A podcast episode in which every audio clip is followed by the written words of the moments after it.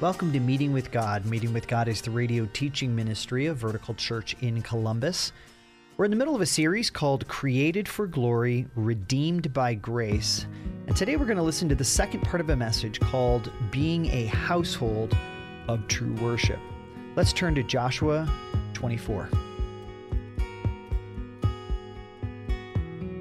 Now I'm going to transfer the approach to us, how we respond to God when God allows either pain in our lives or God allows good things in our lives, or we're asking Him for things and we're either not getting the answer we want. You'll see a lot in our response to the Lord.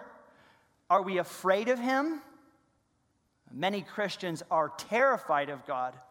Not so much in our day and age. That's not the problem of this day.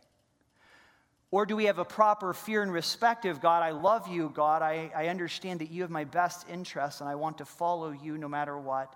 And I understand that you discipline me sometimes uh, for my good. I understand that, God, in a proper fear of the Lord. Or are we, as many people are wont to be, a fearless tyrants toward God? Give me it, God! And if you don't in five minutes, I'm not really sure if you're up there.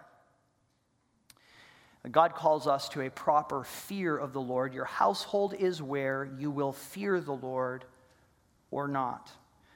Uh, second of all, notice here in the text, verse 14, he says, Now therefore fear the Lord and serve him in sincerity and faithfulness.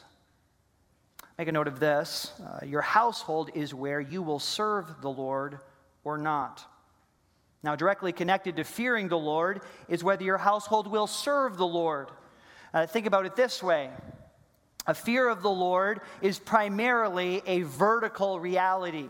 It's my what do I think about God? Is he great? Is he awesome? Is he a distant father that I don't really have to deal with? I can do my own thing, or is he a very present father that cares deeply about me and loves me, it sees me in my pain and walks through everything with me in life? Is he a God that has good plans for me? Is he, now, the fear of the Lord will affect us. That's a very vertical thing. But I want to tell you um, what he's saying here it's not enough just to know who God is and to have a proper vertical relationship with him. That needs to live itself out in a horizontal way. And, and, and right here, Joshua is saying, and you need to serve him what you do on a daily basis, what you do when you go back to your house, will say whether you actually fear him and serve him. They go together. You can't fear him but not serve him, or vice versa. Let me briefly speak truth into our hearts in love. As I said earlier, it's easy at church to a smile and appear sincere. I look into your eyes and I can see sometimes God's Spirit working you even as I'm preaching. That's a blessing. That's God working in His children. But I honestly, fundamentally, can't really see into your heart. No one can. Even your spouse sitting next to you doesn't know everything in your heart, really. When we think about our households and being a household of worship, church really isn't the place where we are really most sincere or faithful. Of being faithful to come, being faithful to engage. But here it is the home as a household of faith, of worship, is where the true challenges of serving the Lord and the true joys of serving the Lord are most clearly seen. And I'm going to tell you, it's not just, I, don't want us to be a negative thing. Listen, when you serve the Lord, you will see the greatest blessing of God in your home. I mean, I love seeing you respond, but when I see my kids respond to the Lord at home and I see them ask forgiveness about something, or I see them responding to one another in tender ways or serving the Lord by serving one another, that makes me feel a whole lot more because that's my house, that's my household. Notice what it says here to serve Him in sincerity and faithfulness. As I said earlier, the home is where your heart is really exposed. I think it's good when I see and perceive as your pastor that you're serving the Lord in faithfulness and in sincerity on Sunday morning. But I'm going to tell you what means a lot more to your heavenly Father and what I will probably never see. Um, not that it matters what I see, it ultimately matters what God sees. When God sees you go home and worship him by serving him on Monday morning at 7:32 while you're late for work and your kids are having a hard day and your wife needs a hug, um, that means a lot more to him. That is where you determine whether your house is a household of worship, true worship, or self worship. I would also make a note of this to parents. The house is the place where kids learn the gospel by watching. I preach a lot. Probably over time, my kids will hear a lot of sermons. That won't mean a fraction of what they compared to what they see at home. And seeing me love them, seeing me do the right thing, seeing me do the wrong thing and ask forgiveness, seeing me go back to God's word, that is what's preaching the gospel to them. And I'm going to tell you, I may preach to many of your kids and your grandkids someday, but I'm going to tell you that's not going to matter nearly as much as what you're going to preach to them on Tuesday evening when you're tired and cranky and worn out and ready to blow, but you choose to serve the Lord. That's where their hearts will be most impacted by the message of the gospel. Uh, notice what Joshua says next about the household. He says, Serve him in sincerity and faithfulness. Then he says, Put away the gods that your fathers served beyond the river in Egypt and serve the Lord. And if it is evil in your eyes to serve the Lord, he's asking them to make a choice. He says, Choose this day whom you will serve, whether the gods of your fathers served in the region beyond the river or the gods of the Amorites in whose land you dwell. Put away put away. Now, when Joshua says put away here, he's not talking about like your toys. You know, like we tell our kids, go what? Put away your toys, put them away. But there's an expectation that they're going to pull them out again and that you'll be asking them to clean them up tomorrow and Friday, and uh, right? That's what we do with toys, right? We put them away and we bring them out again. What he's asking here is for a decision, a decisive breakup with the gods of the past, or if it be evil, for them to turn on God at this moment. He says, if you're going to turn on God, let's do it now. And if you're going to turn on those other gods, let's do it now. Once you uh, jot this down in your notes, your household is where you will put away God substitutes or not. Now, I think it's very interesting here in the text. Notice the three areas that they found these little gods, gods with little g's. The first, it says that they had some gods that their fathers served beyond the river. Abraham's father, Terah, served uh, beyond the river, then in Egypt, and then also the Amorites in the land where they were in right then. I want to make an application to our hearts. I think this is very interesting what Joshua says under the ministry of the Holy Spirit. Notice that he says first, the gods beyond the river. Now, most of us wouldn't think of ourselves as serving idols, would we? That's such a like a old-fashioned thing to do. No, it is like never out of style. They just change decor. In the old days, it was wood, sticks, and stones. Now it's uh, whatever's on your phone. You can find anything in your phone. You can find all kinds of God substitutes on your phone uh, in the next 30 seconds if you wanted to. It's amazing how much access we have to God substitutes now. Amen? I want you to think of areas that we have God substitutes. Notice that it says beyond the river. These are what I would call family God substitutes. This is how my family's always done it. This is uh, the way we've been brought up. This is, it doesn't matter what God says, it, this is how my family does it. And I'm going to tell you, families have God substitutes that we take with us. Okay? That's why our family, if our household is going to fear the Lord, uh, we need to put God's word above everything in our house, our household. Uh, many of us have a family God substitutes. I think of my family. Uh, one of the reasons I choose not to drink alcohol uh, though my wife does, though many of my friends do, um, and I have no problem with that. I, I, think there's plenty of evidence in Scripture. If you want to drink, drink. Just don't get drunk. Real simple. But one of my family, God substitutes, uh, was my grandfather. And um, I never met him. All I have, I, he took a picture. I have a picture with him when I was probably a year old. That's the extent of my relationship with him. He died when I was about two, and uh, alcohol was the poison that not only took him down physically, but took uh, my mom's family down spiritually and emotionally. And I've chosen that uh, the God substitute of alcohol, which can be a good thing in one direction, but can be a God substitute just as much. I'm not going to worship that God substitute. Here's another one. I notice that it says um, the gods that they found in Egypt. Now, unlike a family God substitute, I find it very ironic that here are these Israelites who are in Egypt, slaves to these people in Egypt, and what do they start doing? Apparently, they started worshiping their gods. Like, I'd be like, the last thing I want to do is worship their gods. But they might have gotten to a point where they said, you know what, Yahweh hasn't delivered us from slavery. I might as well just start serving the gods here in the land. I'm going to tell you that when you're in brokenness, you're very susceptible to God's substitutes. And that's what they did. And they apparently even brought those. Like, I'm thinking, after the 10 plagues, wouldn't you be ready to burn all the gods and leave them and eat? No, but they apparently brought some with them. Wow. And I find it amazing how many of us have God substitutes that we pick up in our brokenness, right? And instead of going to God with our brokenness, as I wish my grandfather had done, instead we turn to other substances in our brokenness and allow that to become the thing that dulls the pain, that brings a limited amount of joy. Here's the third God substitute. Notice it says the Amorites, in whose land you dwell. Now, completely the opposite of Egypt they were in the promised land. They were now in a land of blessing. And I find the most devastating or easiest God substitutes often come not from family, not from brokenness, but from blessing.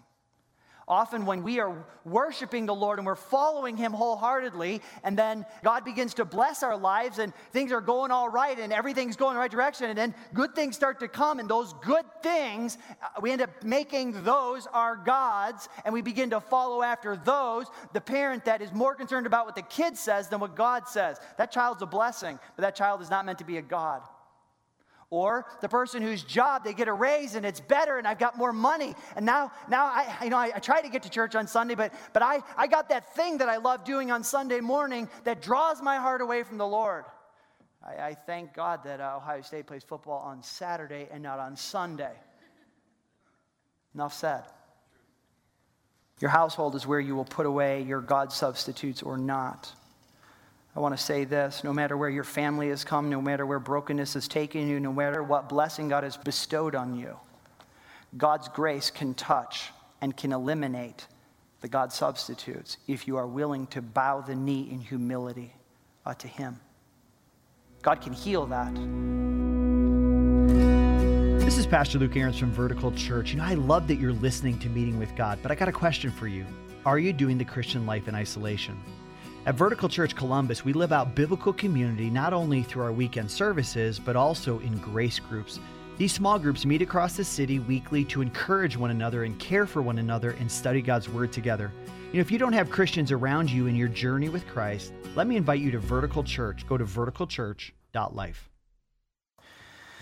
Then finally, it says here, verse 14 put away the gods that your fathers served beyond the river. Maybe you come from a broken family, a really broken family situation. Maybe you're in a really broken family situation.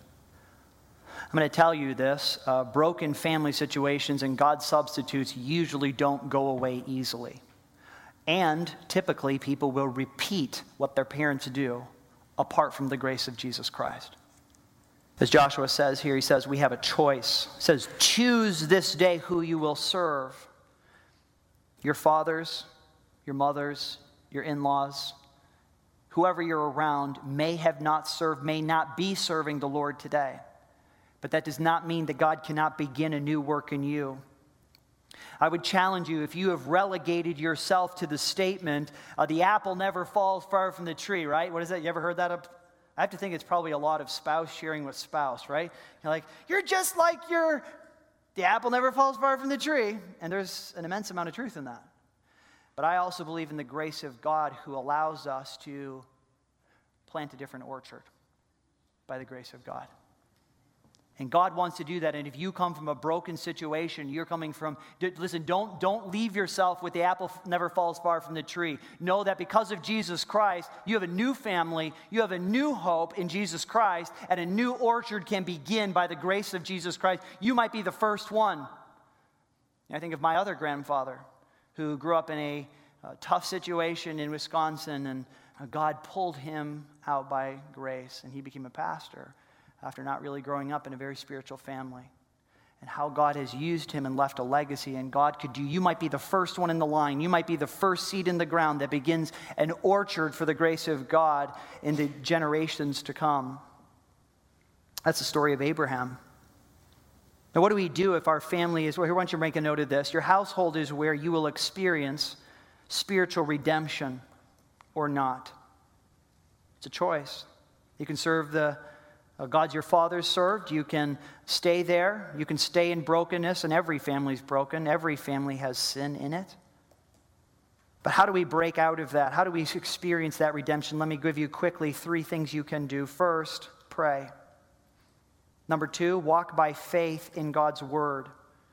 Believe what God says about you, and your hope is in Him. Here's the last thing I would say, and I would ask parents to look up me, especially if you come from a broken situation. Maybe even uh, it's a family where the parents, you, the parents, have grown up and you didn't come to Christ until later in your life. And your, your, your younger kids grew up in a mess and you feel terrible about it. Often I've seen parents, if the kids are still at the home, they do a complete swing over here. And they might, you might call in driving terms, they overcorrect. And I've seen some of the most strict, some of the most legalistic parents. They were broken, they were a mess as a kid, but then they try to force their kids and they overcorrect and are hyper legalistic. And then the parents, what happens to the kids? They rebel against that and go right back to what the previous parents were doing. Okay? Just a bit of wisdom. You need to pull your family to the center where God's word is and give enough space for the kids to be a grow in wisdom, but also live according to God's word. And it's a balance there. Or I've seen the other thing people that go up in super legalistic families, they overcorrect and let their kids do everything, only to have that swing. And God's heart is for us to have wisdom in the middle. What's the key word in the entire text? Choose. Choose is the key word. Very interestingly, as one commentator put it, Almost nowhere in Scripture, especially in the Old Testament, does it talk about us choosing. Usually it's God chose his people. I chose you. You did not choose me. I chose you. But here, a very unique passage, uh, sort of close to Deuteronomy. There's one in Deuteronomy, but even more unique than that. Here, God is, God through Joshua is telling the people, you choose. You choose. This is your choice. Don't put this on God. Don't put this on whatever. You, you choose. You choose. And I believe that's what God's saying to us today to choose. I think this is something we need to choose regularly. Let me give you a couple things you need to choose here. First, notice that it says at the very end, the final line, final sentence, it says, But as for me and my house, we will serve the Lord. They're making a choice. There's a choice for me. I need to serve the Lord. Then there's a choice for my home. My home will serve the Lord. Now, let me just say this you got to have both. You got to have both. Both is very important. Uh, some people are like, well, no, no, no, no. No, I'm not going to. I'll kind of do my thing, but I want my house to serve the Lord. Y'all, this, this is the rules. Y'all are following the Lord. I'm going to kind of do my thing. Um, how many of us parents can be hypocrites at times? We want our family to do what we ourselves are not willing to do. Fathers, I would challenge you. We lead through example. That's the hardest thing about being a dad, isn't it? You don't lead through what you say, you lead through what you do. And then if you have to say, say, say something. First is me. I must follow the Lord. But here's the other side of that. Sometimes we can say, well, I will serve the Lord. That's not what Joshua says. He says, I in my house. And it's irresponsible for us as family leaders, as people in a family, to say, I'm going to serve the Lord, but I'm going to let my kids and my family kind of do whatever they want because I don't want to be strict or legalistic or nothing. That's irresponsible. Joshua's family was following the Lord because he was following the Lord. He had set the trajectory and then brought his family along with. Now, you need to be careful with that, as I said. You might be here saying, Well, Pastor, what do I do if I'm a single parent and there's another parent involved? Or what if my spouse isn't following the Lord? Or what if my kids don't want anything to do with the Lord? What do I do? How do I serve the Lord in my household? Well, this is one of the only times I would tell you, me first, you know? Such a problem with kids, you know? Right? Like, who's, who's going to have the kid? Me first, me first, me first. We try to get them out of that, but when it comes to serving the Lord, you need to be on that. Me first, me first. Here's the second thing you need to help your kids have a wise, spirit empowered balance of influence and control, and you need to have that as well. You need to be able to tell your kids, I'm seeing, I'm just going to preach to the teens here. Are you okay if I preach to you for a minute? All right, all right, okay. What your parents are going to be doing, if it's wise from God's word, is they're going to be influencing you and controlling you. It's a balance of both. Okay, if you, someday you will be parents, isn't that scary? All those things that you hate about your parents right now, you'll be doing those same things in 15 years and grimacing while you are, okay? I heard an amen coming through that somewhere. Um, here's the thing your parents can only control you for so long, okay? God calls parents to control, He does. But He also calls us to influence, and it's a balance. Parents that only control, will lose all their influence and wake up one day when their kids are teenagers, late teenagers, and will all of a sudden the kids are like, done with that. But here's the other thing it's not just about influence. Influence will last forever, but you can't just influence a temper tantrum two year old. You need to control him. No, it will be like this. But it's a balance of both, and as you'll discover soon, and I pray that you will let your parents do by God's grace in your own life is have a balance of control and influence. And using those two under the power of the Spirit, that's how we lead a household. And whether it's with your teens or with a parent that's missing or a parent that's rebelling, you can only control what God allows you to control. You can control yourself. That's the first thing. But then you need to lean in by God's grace. And where God has given you influence, you need to use that. Where God's given you control, you need to use that and use them wisely and continue to cry out for His grace in the midst of that. Make a note of this. Today is the day to choose the future trajectory of your heart and household. It comes down to today. It's not about yesterday's mistakes, but about the grace that God is holding out to us today and the glory God wants to bring uh, to His name through your family in the days ahead. I want to circle back to what I said at the very beginning. As you choose, you need to think, and I hope you have been thinking as we've gone through these four items. What is the spiritual trajectory of your family right now? And if you're not married, what is the future trajectory of your relationship with that person you're dating? Or you as an individual, wherever you're at, what is the worship trajectory of your family and of your own life? And second of all, what is the worship identity? Are you worshiping the Lord? Is he your heartbeat? Is he, when I think of my family, the first thing I think of is we find our identity in the grace of Jesus Christ. And when we fail, we come to him for grace because we know in the gospel of Jesus Christ, we, our home, our household can experience his grace. Is that what it is? Is that the identity of your family? Or is that the last thought in your mind and only something you think about at church?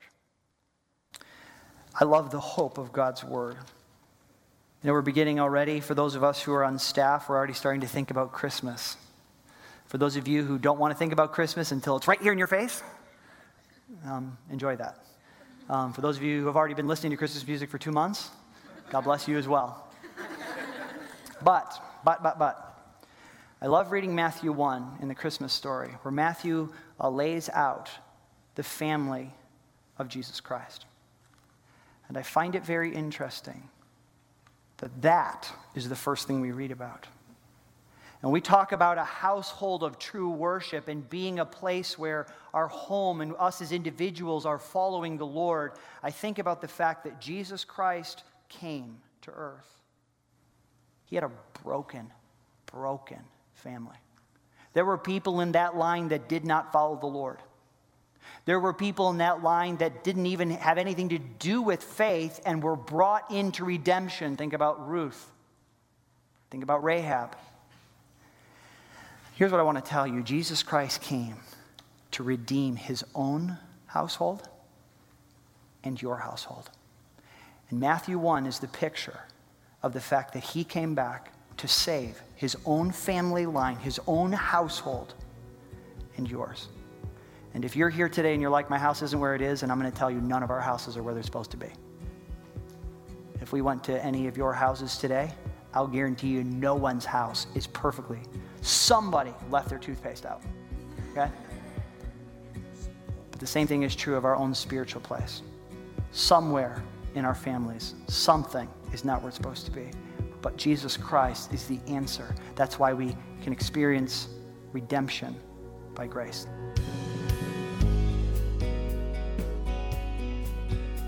Thank you so much for listening to Meeting with God, the radio ministry of Vertical Church in Columbus, Ohio. We hope you were encouraged in your own relationship with Jesus Christ today. If you would like to hear other messages from Pastor Luke Ahrens, please subscribe to our Vertical Church Columbus podcast. There you will find an extensive collection of sermons from Vertical Church worship services and other unique content from Pastor Luke, which will enrich your faith and point you to Christ. You can find the podcast by searching Vertical Church Columbus wherever you get your podcasts.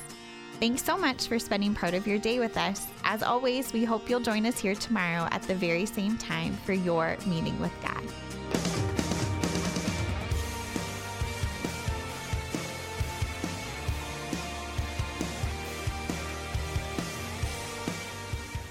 Meeting with God is the teaching ministry of Vertical Church Columbus. For more information, go to verticalchurch.life.